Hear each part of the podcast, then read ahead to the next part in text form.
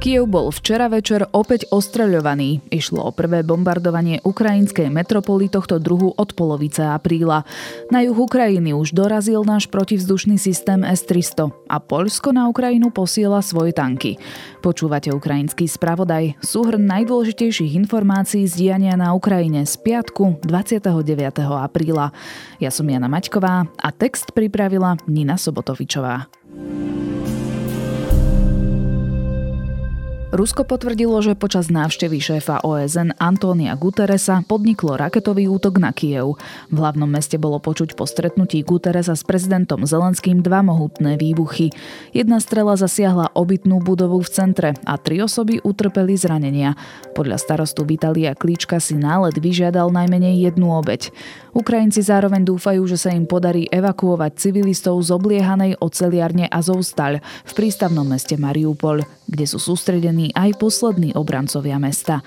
Prezident Volodymyr Zelenský bez bližších podrobností uviedol, že záchranná operácia sa má uskutočniť v piatok.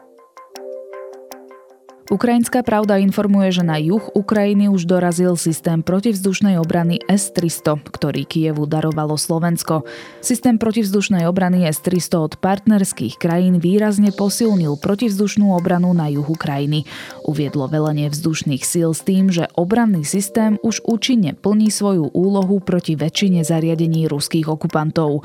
Polsko posiela na Ukrajinu viac ako 200 tankov T-72. Tento typ tanku sa najviac používal v krajinách bývalého komunistického vojenského bloku Varšavskej zmluvy a v súčasnosti ho nasadzuje ukrajinská armáda vo vojne s Ruskom.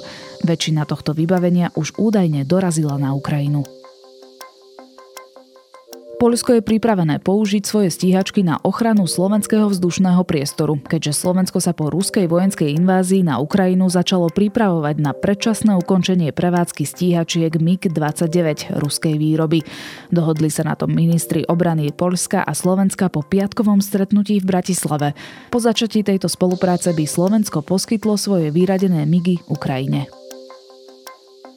Moskva tento rok nepozve na výročné oslavy konca druhej svetovej vojny žiadnych zahraničných hostí.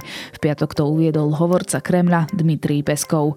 Neočakáva sa ani účasť bieloruského prezidenta a blízkeho ruského spojenca Alexandra Lukašenka. V minulosti pritom nezáležalo na tom, či ide o okrúhle výročie konca vojny. Zahraničných lídrov Rusi pozývali každoročne a ich účasť na podujatí zdôrazňovali aj kremelské propagandistické médiá. V roku 2019, teda na na 74. výročie porážky nacistického Nemecka sa oslav v Moskve zúčastnil aj vtedajší predseda slovenského parlamentu Andrej Danko. Vtedy už medzi západnými predstaviteľmi patril k výnimkám, keďže lídry slobodného sveta svoju účasť na vojenských prehliadkach v Moskve obmedzili po nezákonnej ruskej anexii Krymu v roku 2014. Štokholm sa rozhodol premenovať časť parku pri rúskom veľvyslanectve na námestie Slobodnej Ukrajiny. Švédska metropola uviedla, že chce po ruskej invázii na Ukrajinu vyjadriť solidaritu s ukrajinským ľudom. Hlavné mesto Norska Oslo už začiatkom marca pomenovalo kryžovatku pred ruským veľvyslanectvom ako ukrajinské námestie. Norsko najnovšie uzatvára hranice pre ruské lode a nákladné vozidlá. Pridá sa k sankciám, ktoré Európska únia uvalila na Moskvu v súvislosti s ruskou inváziou na Ukrajinu. Podľa agentúry Reuters to v piatok oznámilo Norské ministerstvo zahraničných vecí. Ruské rybárske lode, ktoré často kotvia so svojimi úlovkami v prístavoch na severe Norska, dostanú výnimku.